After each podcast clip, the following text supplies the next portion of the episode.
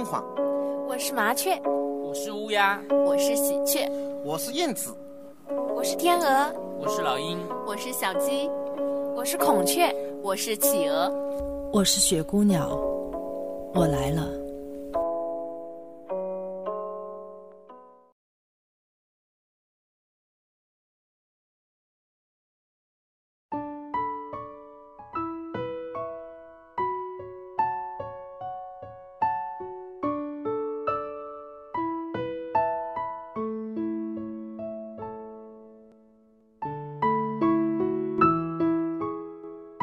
它是一面镜子，永远折射出的是你的影子。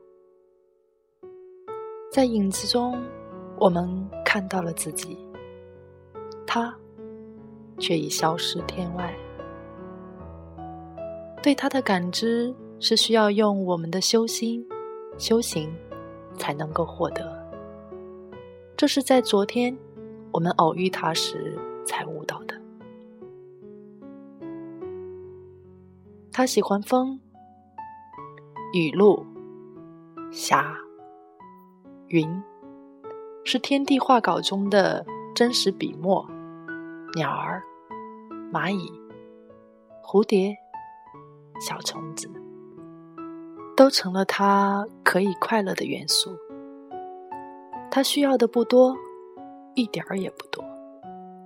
他是个真正活在自己精神里的角色，就像他的丝绸画一样，凭着自己的性情写意出来的一幅幅画卷，融天地万物与单纯诗句，在无垠的自我遐想中泼彩出来的画卷，清纯、流畅、梦幻而气象的彩色空间。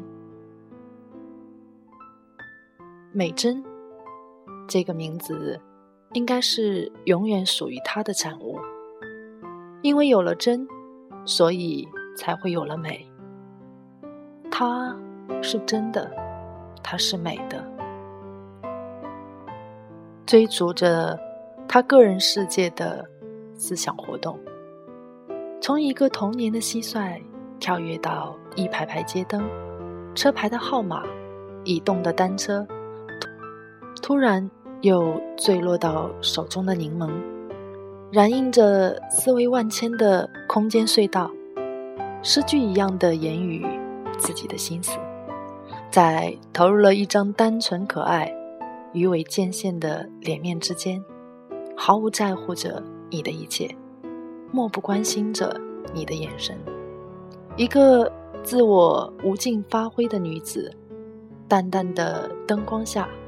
翘起了一张棱角很是分明的嘴，也许刚进入这样的状态，令你失望、愤然、焦虑、无奈。然而，他的真、他的善、他的行，会折服着你去无奈的欣赏，以致再也忘不了、记住了这个特殊的人物——苏州丝绸画家刘美珍。再也不想多谈关于“缘”这个词汇，有点可怜。这个“缘”是否是说的人多了，我也用烂了，就要抛弃了？我常常反思这样的行为。可是，如果不写这个字，如何能够过渡到相遇与相知？似乎成了问题。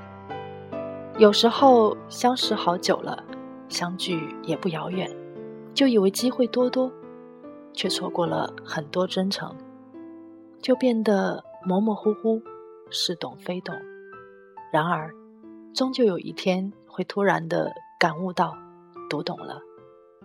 也许她就是在我心中的这样一个奇女子，她不会奉承他人，唯一的赞美。就是那么几个老掉牙的词汇，他更不会背后诉说他人的好与坏、对与错，所以一切是非烦恼就袭击不来。他只说着自己的独角戏，花香鸟语，天平红枫，母子情深，家庭欢乐，公公婆婆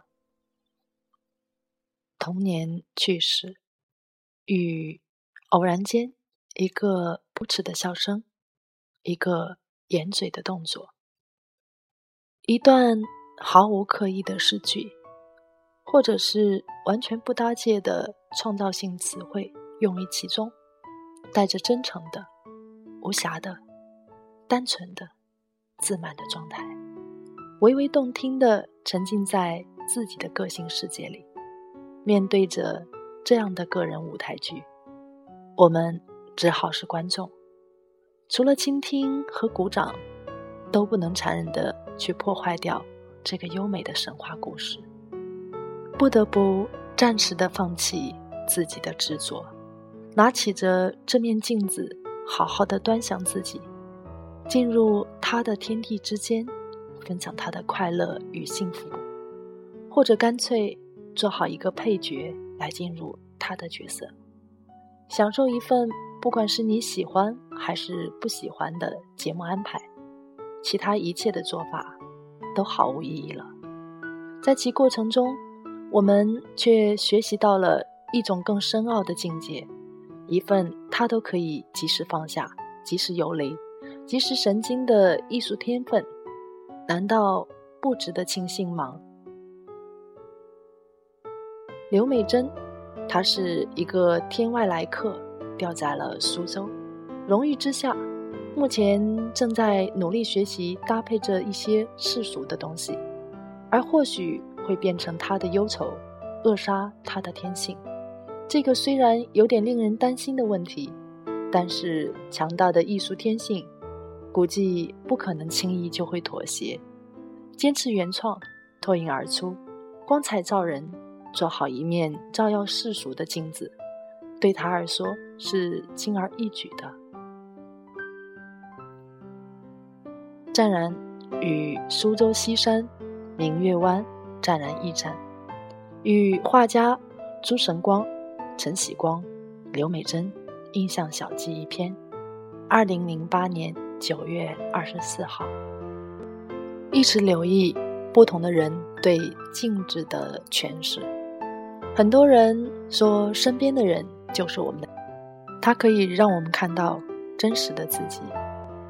所以，我们抬头看看身边的朋友，也许他们就是我们的镜子，照耀出我们现在的影子。镜子照耀过成千上万张脸，知道成千上万个人的模样，却从未。照耀过自己，所以我在讲镜子，它在无私照耀别人的时候，是否可以看到自己长得是什么样子呢？那我们说一说影子，影子每天在路灯下，在黑暗中陪伴着我们，只要有光的时候，我们就会看到我们的影子，成天。模仿着我的样子，跟着我的脚印，成了我的仿真品。但是从来不知道影子的模样。